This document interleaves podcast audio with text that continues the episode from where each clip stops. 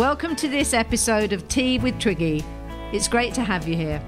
This is a podcast where I catch up with friends and people that I find fascinating. I check that they're doing okay and ask for tips to help us stay at home more comfortable. My guest this week is the multi award winning, super talented singer songwriter Richard Marx and my dear friend.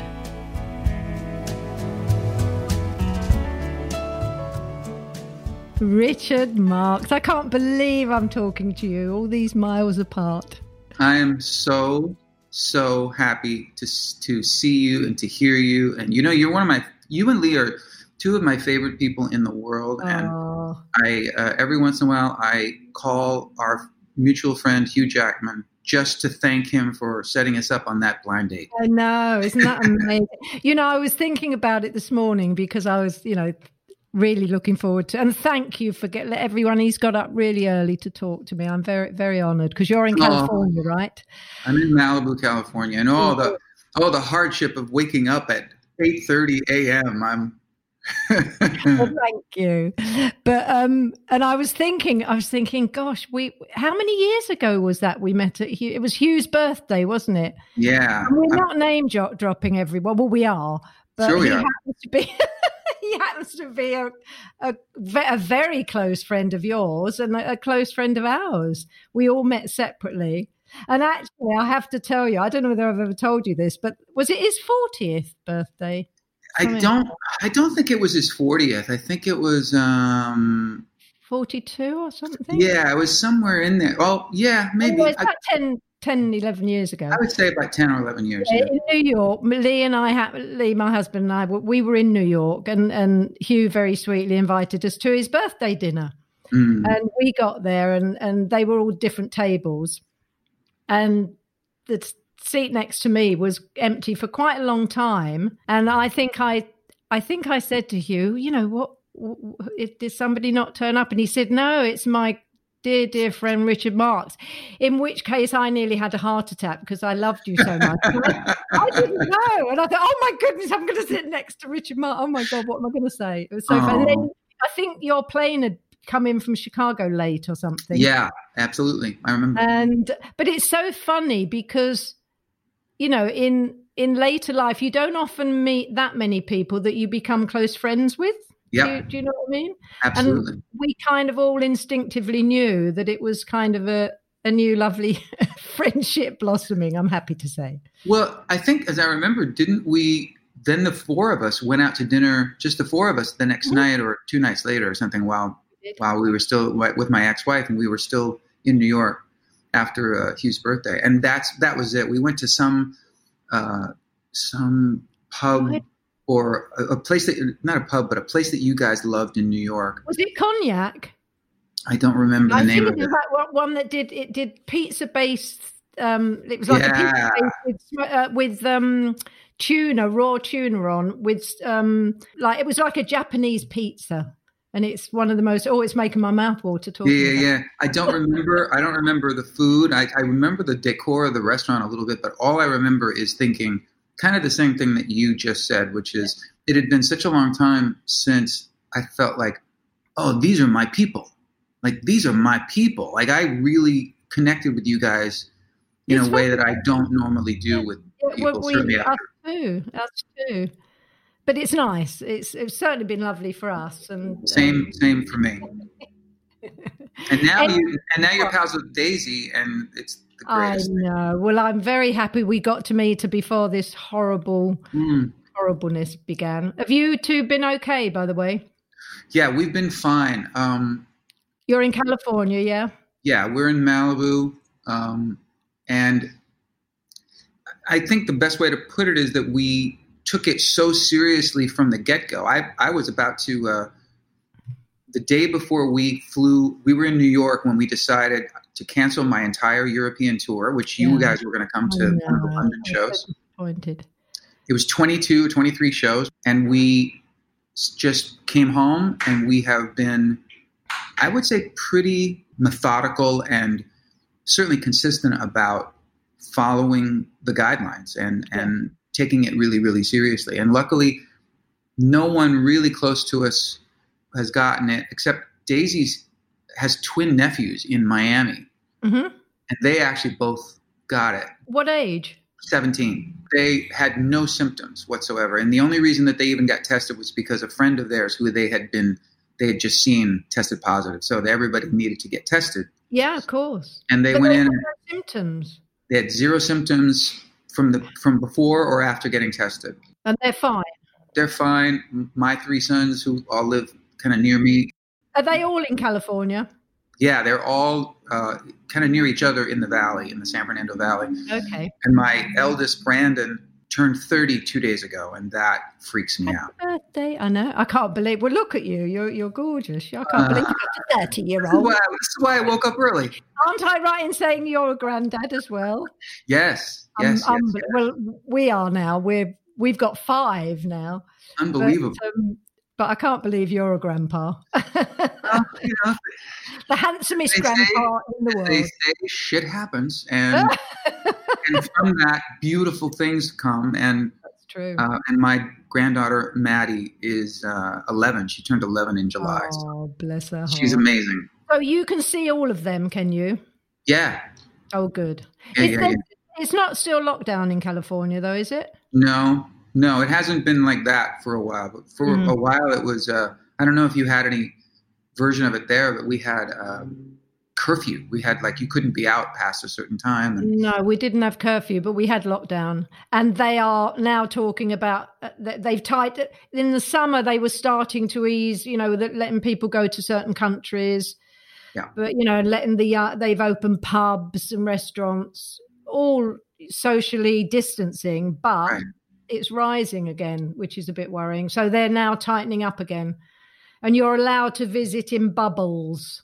Right. Um, we've got to do it, and we wear masks when we go out. We're just very, very careful, and we we kind of have been in the country for six months. Right. What did what did lockdown mean for you guys exactly? Well, in the beginning, because we're in the vulnerable age group, Lee and mm-hmm. I. Although you'd never know it. well, thank you. That's very. I'm, I'm right on the edge, but I am on it. and Lee's kind of in the middle. Um, it just well, in the beginning, we couldn't. We they they advised you to have deliveries of food and not to go out. I mean, it was yeah. you know it was pretty serious. They had to. You know, England. I think I'm right in saying our prime minister probably won't like me to say it, but they left it a bit late to do it. They, if they'd have done, they'd have, they should have stopped people coming in from abroad two weeks earlier because they knew about it. Yeah. And and also the news coming out of China should have been let out sooner, and well, they you know it wouldn't have been as bad. You but know, you I go. think I think you know that your situation compared to ours is night and day. So I know. Unfortunately, You're quite politically outspoken because on yeah. social media and I follow that and you yeah. it's amazing what you what you you do and you're very brave and I think so you've got so many followers who agree with you. I mean are you nervous about the election coming up? Yeah, very much so. Very much so. But people must realize by now that it ain't working. but they don't and and unfortunately uh and I know that this isn't uh, unique to America, but it, but it really is particularly um, present in America right now, which is that blind ideology seems to supersede decency or just doing the right thing. You know, um, I, I, predicted that Trump was going to win four years oh, ago. Oh my goodness! Yeah, I mean, and I was I was mortified. Um, not, and by the way, I was not like a big, huge Hillary Clinton fan or supporter either, but I certainly didn't feel that Donald Trump was, you know, the right guy for the for the job. Um, and then what's happened since then is that, like millions of people, we see that we were we had no idea how right we were that he was the wrong guy for the job. Mm. But we also have millions and millions of people who either I can't really put my finger on it. I think in some ways they are. Uh, they're legitimate and they're they're honest in their support for him, which is just mind blowing to me. But there's also a lot of people and I don't know if you have it as much in the UK, but when you choose your political ideology, you will not vary from it. You will walk the party line and you will. No matter what. It's just there's no critical thinking. And oh, there's. Absolutely. We have people here, you know, if, if their mum and dad were Labour or Conservative, right. that's what they they did. It's myopic. It's yeah, uh, it is. totally. and it's frustrating. So the the answer to your question though is as abysmal as things have been, especially this year, and now finding out that Trump, in fact, did know the severity of the virus. He did know that it affected young people. He did know that it was way deadlier than the flu, and he lied to the American people consistently to protect himself, his own interests, the stock market. Yeah. Um, the fact that we're going into an election very soon, and I think it's, I think it could go either way. I mean, the fact that, the fact that there's even a question, let alone this could easily, he could easily be reelected. Is just, it's really difficult for my brain to process. I bet it is. I bet it is. Hey, it's Kaley Cuoco for Priceline. Ready to go to your happy place for a happy price? Well, why didn't you say so? Just download the Priceline app right now and save up to 60% on hotels. So, whether it's Cousin Kevin's Kazoo concert in Kansas City, go Kevin, or Becky's Bachelorette Bash in Bermuda, you never have to miss a trip ever again. So, download the Priceline app today. Your savings are waiting. Go to your happy place for a happy price. Go to your happy price, Priceline. I didn't really. You may have told me, but I your mum was a singer. Yeah. And what what kind of music did she do? I mean, was she pop or country or? She was she was a uh, jazz and big band singer when she first started. So when would this have been in the? This would have been in the 1950s. She'll be 85 tomorrow, and oh, yeah. happy birthday from I sure will for sure. That's brilliant. Um, she grew up in this tiny little town in Ohio called East Liverpool, um, and it was a it was a it was a uh, steel mill town, and it was very impoverished. And um, she was the first person in the history of her family to graduate from high school. Oh. She just had dreams of just getting out of this town and making something of her life. Um, but she also never really had uh, ambition to become a star or anything like that. She just wanted to sing, and she wanted to sing in groups and and just tour. And and, And she ended up. Did she just have a God-given voice? She she, she was Yeah. you know, like I mean, your voice is so Well, wonderful. Well, whatever talent I have, as, Your mum. whatever talent I have as a singer, I get from her. No, because I think people can learn technique right? and certain things, but most wonderful voices are God God given voices, aren't they? Yeah. Yeah, I think? think so. I think so for sure. and uh, you've got one of those voices. I always, I always, the people that really hit me and why I became such a big fan before I even met you was that your voice hits you in your kind of upper stomach. It's one of in the nicest way. It's one of those. It's like, oh, I love that voice. And certain people have it, and you know, you can't, you can't learn that. It's a voice that touches your soul. I think.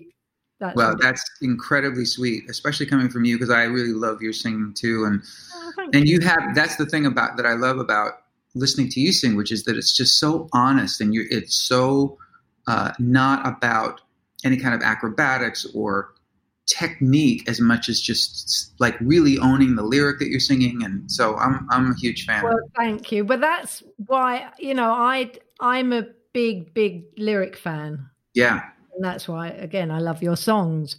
And if I do a song, I get into the lyrics, sure.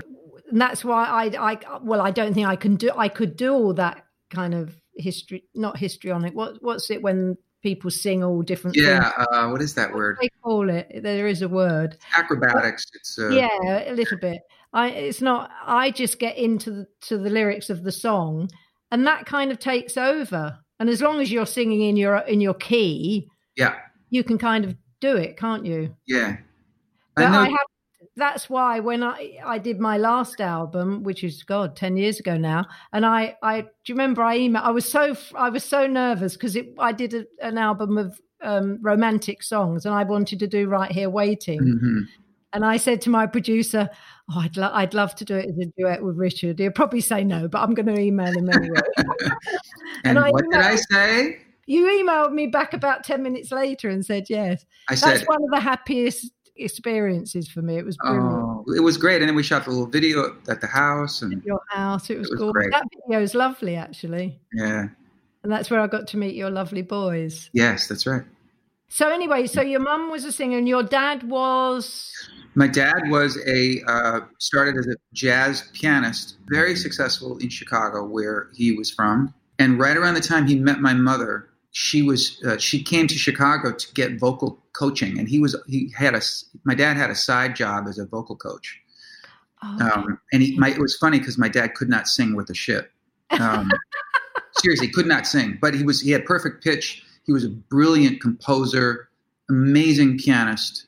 Um, and so when my parents, right around the time my parents met, a couple years before I came along, my dad started his own jingle company in Chicago.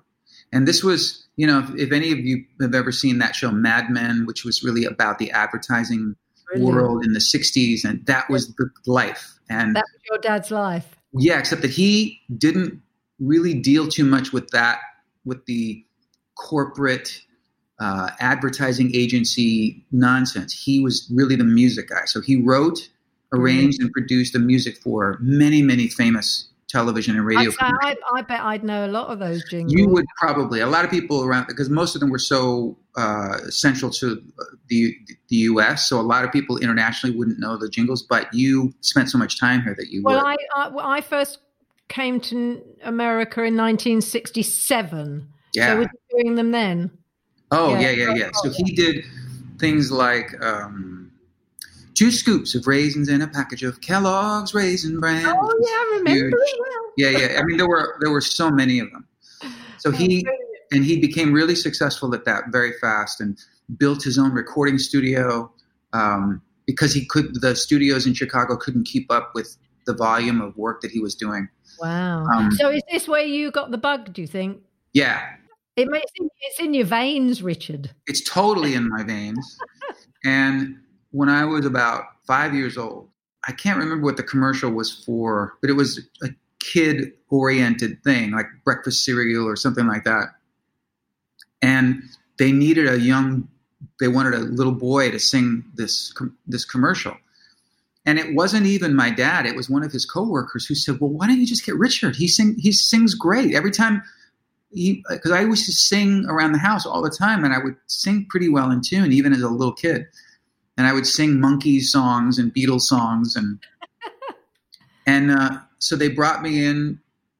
I got out of school that day, which was amazing, and I went down to the my parents' studio, and they showed me what to sing. They taught it to me. It was just a few lines, and I got it immediately, and it was like that was heroin. That was my first heroin injection. That was your hit. It was, and I was like, I like it here. I like I there was something about a recording studio that hooked me like how things worked and and just being around. I still remember the smells of uh, guitar cases or violin cases or the wonderful sensory experiences happening. And I knew that I wanted to do that. I wanted to, to go down that path. As a kid, did you did you write kind of songs at home? Yeah, not until I was about 15 and was trying to get laid. I was writing songs for girls that I had crushes on. When you write a song, is it the music first, or you know the melody, or the lyrics, or does something does a line hit you and you think, oh, that's a good line, or um, it's ninety five percent music first. It's like um, I, I describe it as there's this radio station that plays in my head that only plays new melodies that I come up with. And then my job is to tap into that and then take what's what I'm hearing. See, when I hear when I initially hear a piece of music in my head for a song, it's not just a linear melody. It's not like just notes on a piano or mm-hmm. I hear the whole production. I hear what the drums are playing. I hear what the bass is doing. I hear whether it needs strings. I, I hear whether it's a rock song. I hear whether it's a beautiful ballad. And so then my my fun job as a producer is to go into a studio or now into you know my kid's bedroom, you know, computer setup and bring what's in my head into speakers, you know, into in, into life. You hear all that in your in your head. That's amazing. When you read about you know great composers like Beethoven, that you, you often read that that they they heard the the whole symphony, didn't yeah, they? Totally, totally. And so the music is almost always finished or almost finished before I even think about what the lyrics are going to be. And I found that the music that I write sort of tells me what the lyric should be. The, the music is what inspires the lyric. Now, sometimes I'll have a title that I think is really cool, and I'll try to think about what that title evokes for me as the music is coming. And then sometimes the lyrics are easy, but for the most part, uh, you know, I could write. I, if you said to me, I need ten unique individual melodies, pieces of music, and I need them today, no problem. I'll just wow. Sit and I'll grab a guitar or I'll just sit and think about it. And the music is always present. How wonderful. That's the lyrics, though, are a pain in the ass. The lyrics take me forever. you know, people like, um, well, the one that always springs to mind, Joni Mitchell. I, her, I think I read once because I'm I'm obsessed with her as as well. I love her her mm-hmm. music, but I think I read that she kind of it's more lyrically led. She so, writes, it sounds like it, like a poem. It sounds like it. I think Dylan is probably the same way. Oh yeah, oh yeah. I bet you're right. In fact, I just somebody just told me a story yesterday. Bob Dylan met Bono. This is maybe ten years ago or mm-hmm. fifteen years ago at a party, and they ended up going to back to Bob's house Bob said, you know, come over to my house. And, uh, and uh, I, don't, I don't even know if he really talks like that. He probably went, and Bono just knew what he meant. Um, and, and while they were hanging out at his house, they got on the subject of songwriting and, and inspiration. And, and Dylan said, come here. And he pulled open a drawer that was filled with papers and books of lyrics that he had never finished or done, done anything or, or put music to. And Bono said it was not like it was a it wasn't like a couple slips of paper or a couple cocktail napkins. It was a drawer full of Bob Dylan lyrics that no one had heard yet. Uh, so I I think that I'm I'm sort of like the opposite of that in terms of I still have years and years of tape after tape after tape of melodies or groove ideas or chord progressions or you know I, even on my phone like right now i probably have just in the last three or four months i probably have 50 snippets of pieces of music. Um, wow. um, and so i have this treasure trove of uh, endless musical ideas that i that i've never finished. And sometimes they just sort of find me. They just i remember them or or uh, i'll run across one on my voice notes or something and I'll and, and it'll it'll be time to write that song. Uh-huh. I'm sure with Dylan, and I'm not in any way comparing myself in any way, but I think that with with Bob, it's probably you know those lyrics will will stay in the drawer until it's time for one of them to come out. That's an amazing story, absolutely amazing.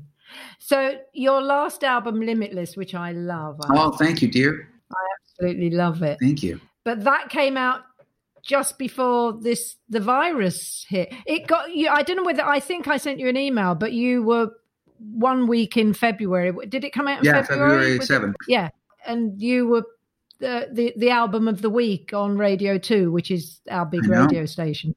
For the for the whole week, it was brilliant. Yeah, so Radio got, Two has been incredibly supportive of this record. They've um, it's bloody good. That's why. But they've they've uh, they've supported all three tracks, all three singles. You know, got playlisted. I know. Because it's lovely. It's lovely for us because uh, you know when you come, it's like oh, it's yeah. it's lovely when you know people and you love them and you hear their. I totally. I couldn't agree more. But I love Not in Love. I mean, I love the whole album, but Not in Love, I love. That's brilliant. I wrote that with Sara Bareilles. Oh, really? Yeah. Do you write you often collaborate? More in the last 10 years than the first 25. Um, oh, okay. Still, the, the bulk of my albums have been songs I wrote by myself, but Limitless, the songs on Limitless, are, I think, are the most collaborations I've ever released eh, eh, on an album. I wrote two songs with my son Lucas, one of which was the first single, and he produced it. Is that another one down? Yeah. Oh, I love that. Yeah, me too. I'm really, really proud Oh, of you it. You wrote that with Lucas. Yeah, I wrote that with my 28 year old. And do they do they do they produce with you or or do you produce your Well, stuff? I, I tend to produce my own stuff, but when with Lucas, he was for the last year and a half, two years especially, um, he's just found his groove as a writer producer, and he creates these incredible tracks in the bedroom of his house, and and he plays guitar and he plays great keyboards, and he's a, he's become uh, all nepotism aside, he's become one of my favorite songwriters, and he's uh, everything he would play me. I I would wonder where he got that from. well, I mean, I know that there's some genetics that play there, but he's taken, a, he's picked up the ball and really run with it on his own, and and it's very fresh and modern, and and so I went to him uh, towards the end of making Limitless, and I said, let's just try to write a song together. Let's just see what happens, and we wrote another one down in 40 minutes or something like that. Oh. And then he, and as we were writing it, he was putting the track together right in front of me. So that as soon as we were almost finished with the lyrics, he said, Here, and he handed me headphones and he said, Go stand there. And, and he played the track. And we did, we wrote and recorded that track in a matter of three hours or something like that. That's amazing. And it was a top 15 single here. And he, he had never had a song on the charts before. And Oh, I said, "See? must have been see, so your old man, your old man can still pull it off. Does he perform as well, or is he purely kind of? it's interesting, you know, he he was pretty bound and determined to be an artist, and he has mm-hmm. sung. He's a great singer, and he has sung. Uh, he's been like the featured vocalist on a lot of um, EDM tracks and dance tracks, and um, stuff where he'll write the top line and then sing, be the vocalist, and he's had some Okay. success with that. But he realized, uh, and he has performed. I, he's actually opened for me on some of my shows, and he's really great. Uh, he does a, just a solo acoustic thing, similar to what I have done. And he's charming and funny, and he's handsome. And yet, he came to the realization in the last year that he said, "You know what? I just want to be. I want to be a great writer producer. I don't think I want to perform. I don't think I want to tour." Or he said, "I just don't think that that's in my." And I said, "Well, if you don't, if your attitude is not like I need to do this or I'm gonna freaking die, then you shouldn't do it. Yeah. You know, because that really should be the way you feel about performing. Well, I think if it's not, you're not obsessed with doing it. Like going on the road must be so hard if you hate it. Yeah, exactly. It's got to be a passion, I think. Yeah, absolutely. You know, you spent a lot of your um, career on the road. Most of it, yeah. Do you love it, or does it sometimes get you down? Um, interestingly, I the first 15 years or so, especially during the, the height of my career in, in the late 80s and early 90s, when it was hit after hit and I was touring nonstop, I look back on that time on the road, many, many, many, many, many years in shows, and I just wasn't enjoying it. I, I, I, I it represented. I was grateful for it, and I remember feeling guilty because I wasn't having fun. I felt that I was always worried about my voice holding up, which I never really had too many issues, but I, I was always second guessing it and doubting it.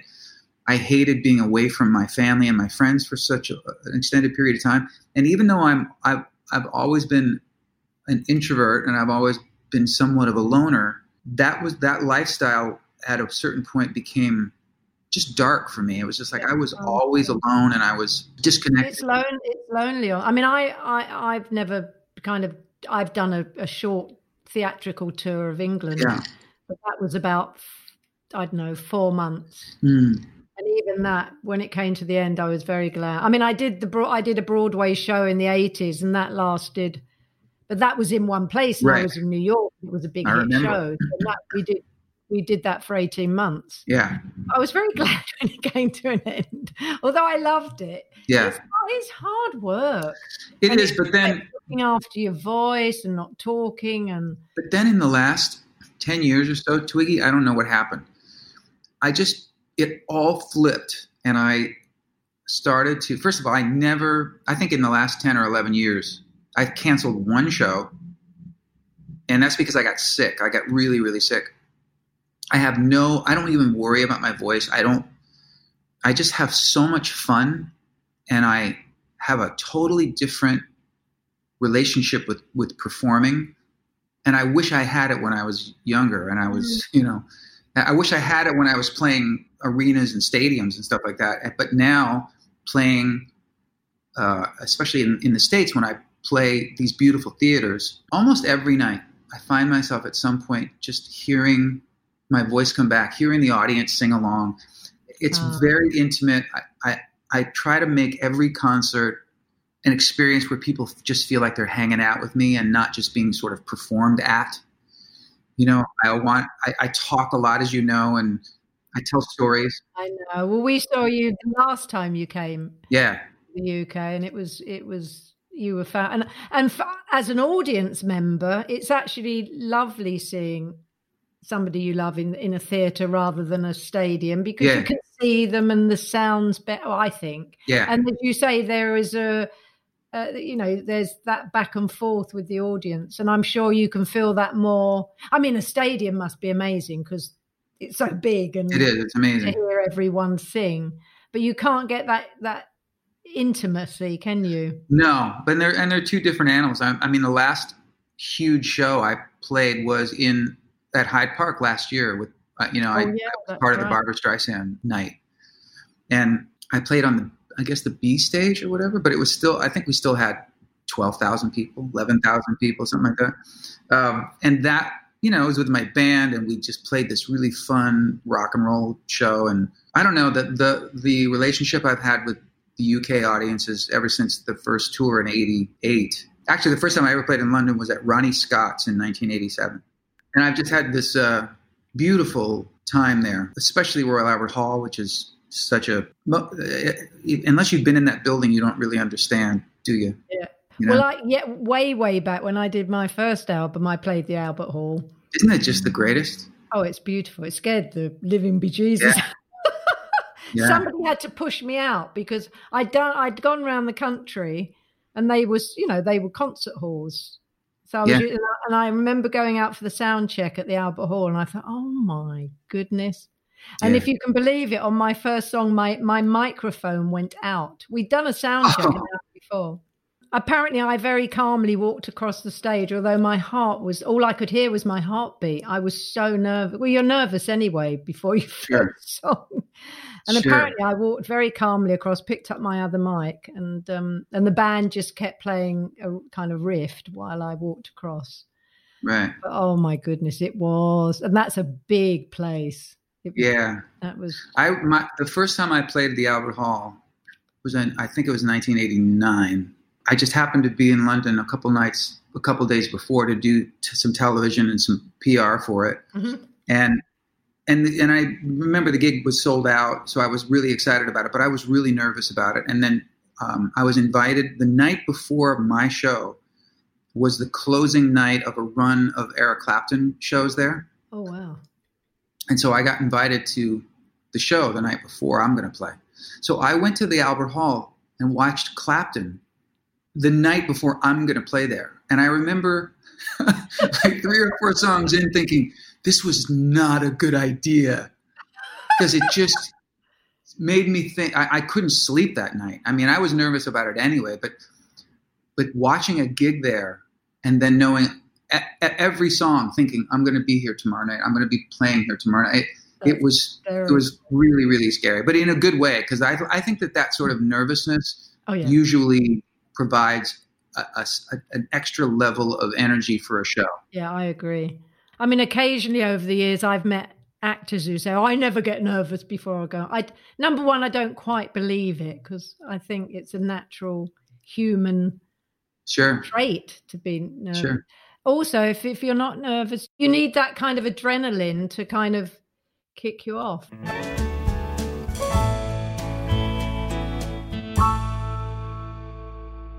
have you been watching the us open no oh you're not a tennis fan well i used to be and i used to be more of a sports fan uh, but it's you know i don't know about eight years ago nine years ago i just stopped watching all sports i just stopped i found that i devoted so much time to watching sports. Well, tennis is the only thing I'm obsessed with. But yeah, and I would I would actually still watch uh, and especially I would love to go to a great tennis match because I, I, I, you know, I think that's I played tennis and I've always been, especially in, in the hay in what I think the tennis heyday of the 70s and the 80s with Jimmy Connors and Ivan Lendl and Bjorn yeah. Borg and yeah. that Although that whole got, era of tennis. Rafael Nadal at the moment and it, yeah. didn't play at the US Open, but I saw I got I got invited. Well, Lee and I got invited to Wimbledon last year into the Royal nice. Box. I'll bet you did. Terribly posh. And we yes. had we had um, strawberries and cream and champagne, and that was nice. fabulous because the seats are the best in the house, and you know. Right. Although Rafael Nadal wasn't, if you can believe it, the day we went, he was playing in the other court. I was wow. like, oh my god, I can't believe I'm in the royal box and he's in the other court. So we asked the organisers, and they they snuck us under the. There's kind of walkways under the grounds, and they yeah. snuck us around to the other court and snuck us in seats.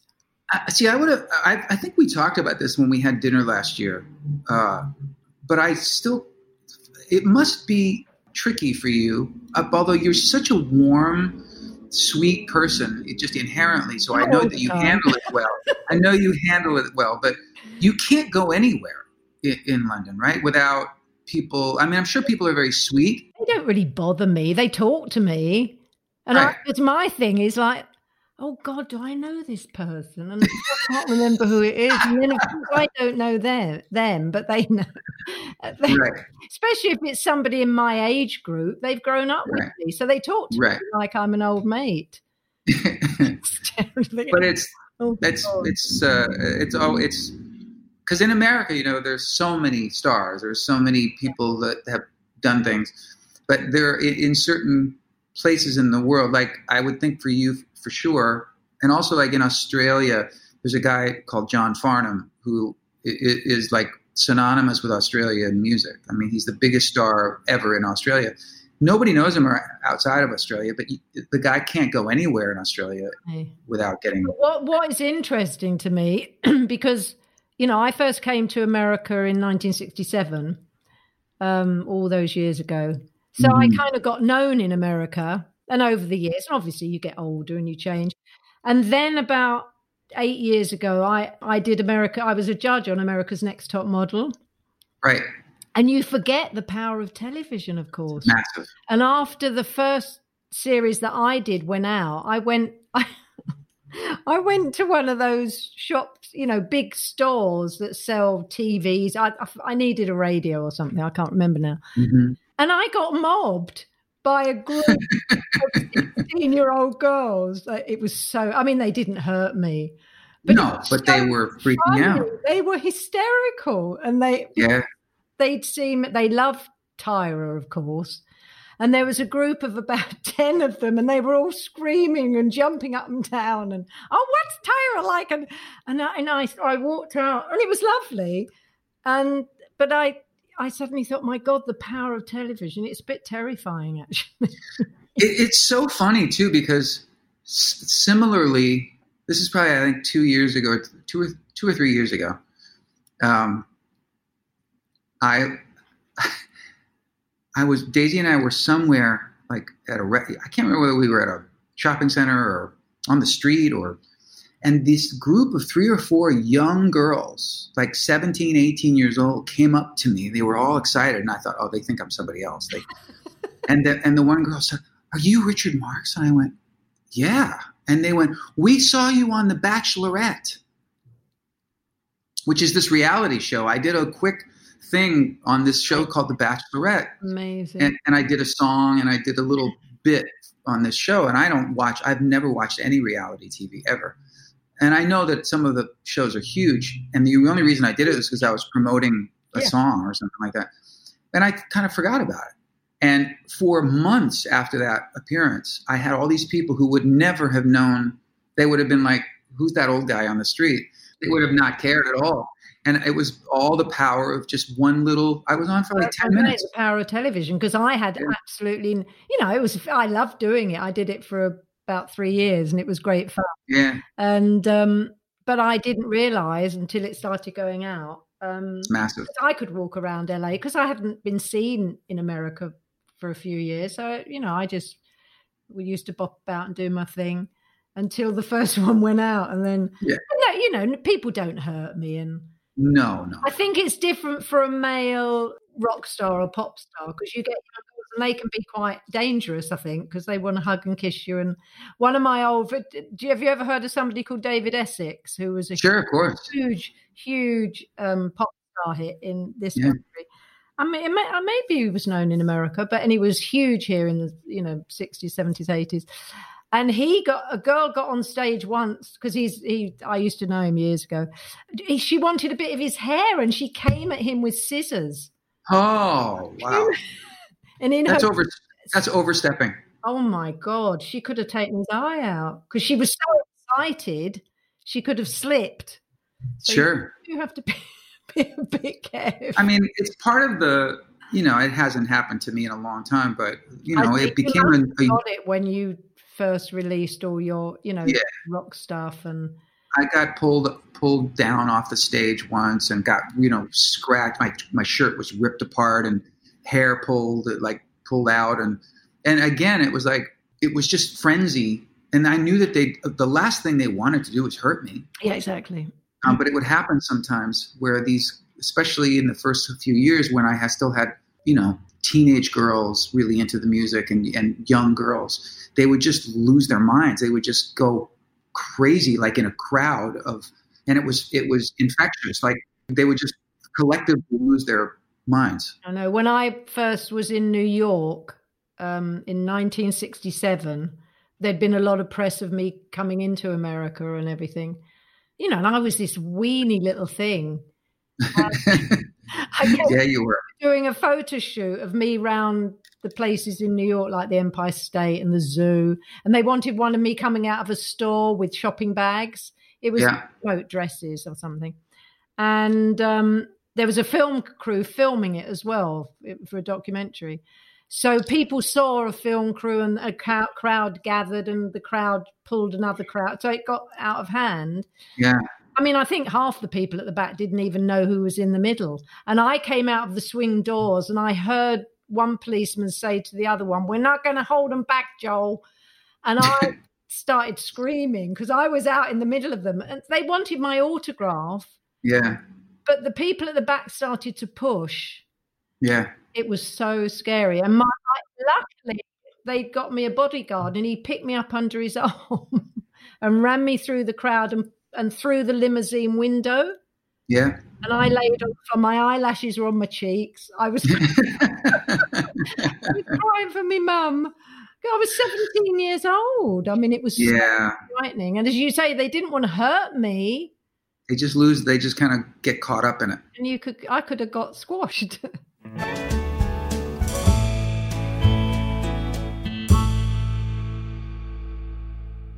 I just want to ask you because you you won a Grammy for Dance with My Father, didn't you?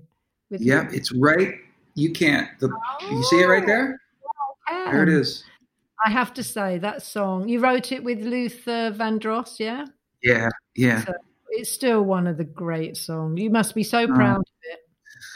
I am very proud of it, and I'm proud of how successful it was, and most mostly how it continues to touch people. Well, And it's I, the most wonderful song. It makes me Well- cry actually every time. yeah, I, I hear that from everyone. Um, it really does. it was, you know, I mean, I wrote several songs with Luther, and he we he and I were really really close friends. Uh, But that song, to me, it was a beautiful song, and I loved that he told the story that he wanted to tell through that song. But to me, it was like we had written other really great songs. I thought thought were great songs.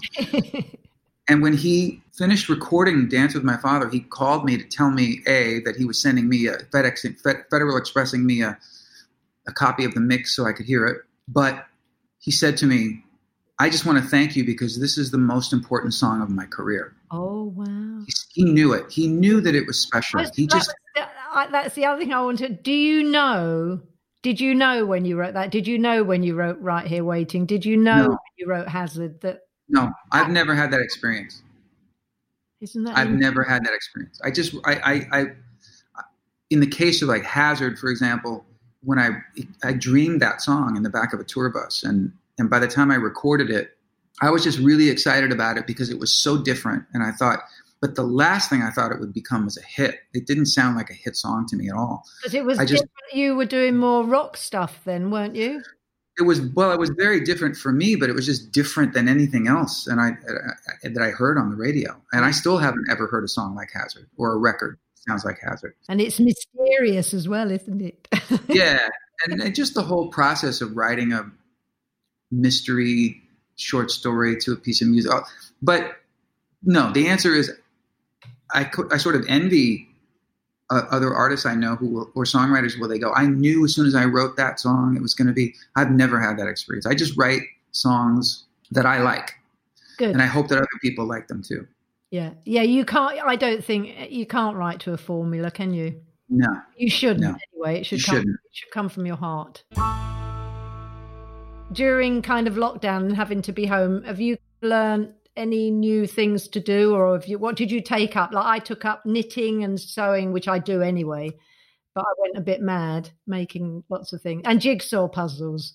Those kind of things make total sense to me. You know twiggy i i, I took up something that i never really did before. It's called doing nothing. It's Probably like i took up i took up i took up the act of just being. Mm-hmm. Um, that's hard to do, actually. Really hard, really hard. Um, the first six or seven weeks of it, I filled my time doing. I had a show similar to this uh, called Social Distancing, where I, I, I chatted with people. I did it every Friday. I would do like a little mini concert uh, from this room where I would sing three songs, and mm-hmm. and I was busy. I was trying to stay busy because my whole life I've been on the road, and I've, I've always been in motion. And then the forced stillness was difficult for me to deal with at first. And then once I sort of got over the hump of that, I've really just loved. Uh, first of all, I've just loved the time alone with with my wife, and we never go out. We hardly ever get takeout. You know, Daisy luckily is an amazing cook, so she's had a great time experimenting in the kitchen, and I'm well fed because of that. And and we walk on the we, we're also very grateful and lucky that we live on the beach so we we can walk on the beach without worrying about you know being in around a lot of people. It's a very quiet stretch of beach. Um, we hike in the mountains you know on these trails that we know are really deserted. And you've got dogs haven't you? We have a dog yeah we and so we hang out with her and I see my kids very rarely, but we, you know, I talk to them and FaceTime with them. It's really been, we've really just sort of like uh, retreated into our little world. And and over time I really really good for you actually. Good for it's you. been really really really good and I've kind of done the same. He yeah. into the garden we we we got a, a, a, new place in the country just before lockdown. We we got in. So we had lots to do in the house that kept us yeah that's fun yeah well some of it yeah, yeah. we had a hundred boxes to unload but anyway but then Lee got into. I'm not really a gardener. I got into my sewing and playing music and and, yeah. and just slowing down because I'm a bit. The hardest thing for me was not being able to see the kids and our grandkids. Because yep. just before lockdown, Carly, my daughter, who you haven't met, had a little baby boy. I met him twice, and then we didn't see each other for four and a half months. But yeah, it's hard. Our family, that's hard. Oh, it was yeah. really hard. But um, anyway, that we we've got our bubble now, so we kind of can see each other. That's great. Anyway, it's been so lovely to talk to you. Well, I adore you, and I adore Lee. Please give him a big hug for me. And um, it looks like you know next fall, uh, if if things continue to slowly but surely, steadily improve it looks like next fall I'll be there for three shows at Union Chapel. And, Perfect. Um, we should be there. Cheers. We'll hang out. Yeah, that would be lovely. I can't wait. But we'll be in touch before that. For sure. Give Daisy a big kiss from. I will. Much love to you. Yeah, thank you, Richard. Lots Of- Bye. Oh, that was fabulous catching up with Richard, and he's sounding great, looking great. I'm glad he's taken a break, actually, a forced break. But don't forget next year to look out for him when he comes over to tour. I think he's in the Union Chapel, he said, next autumn. I shall be there cheering him on. Anyway, I hope you enjoyed it. I really loved talking to him. If you've enjoyed listening to Tea with Twiggy, please take a moment to give us a lovely five star rating on Apple Podcasts. It really helps other people to find the show. If you haven't done so already, please subscribe to this podcast so you auto magically get the next episodes for free. And do tell all your friends and family about it too. If you want to connect with me, I'd love to hear from you. You can find me on Twitter at Twiggy, or you can find me on Instagram at Twiggy Lawson. My thanks go to all the people that have helped this podcast happen. Many thanks to James Carroll and all the team at Northbank Talent Management. Thanks to all the team at Stripped Media, including Ben Williams, who edits the show, my producer Kobe Omanaka, and executive producers Tom Wally and Dave Corkery. The music you can hear now is my version of Waterloo Sunset by the Kinks. If you'd like to hear the whole song, you can find it and all the other songs I've recorded on iTunes and Spotify, so check it out. I look forward to you joining me for my next episode. So see you then. Bye.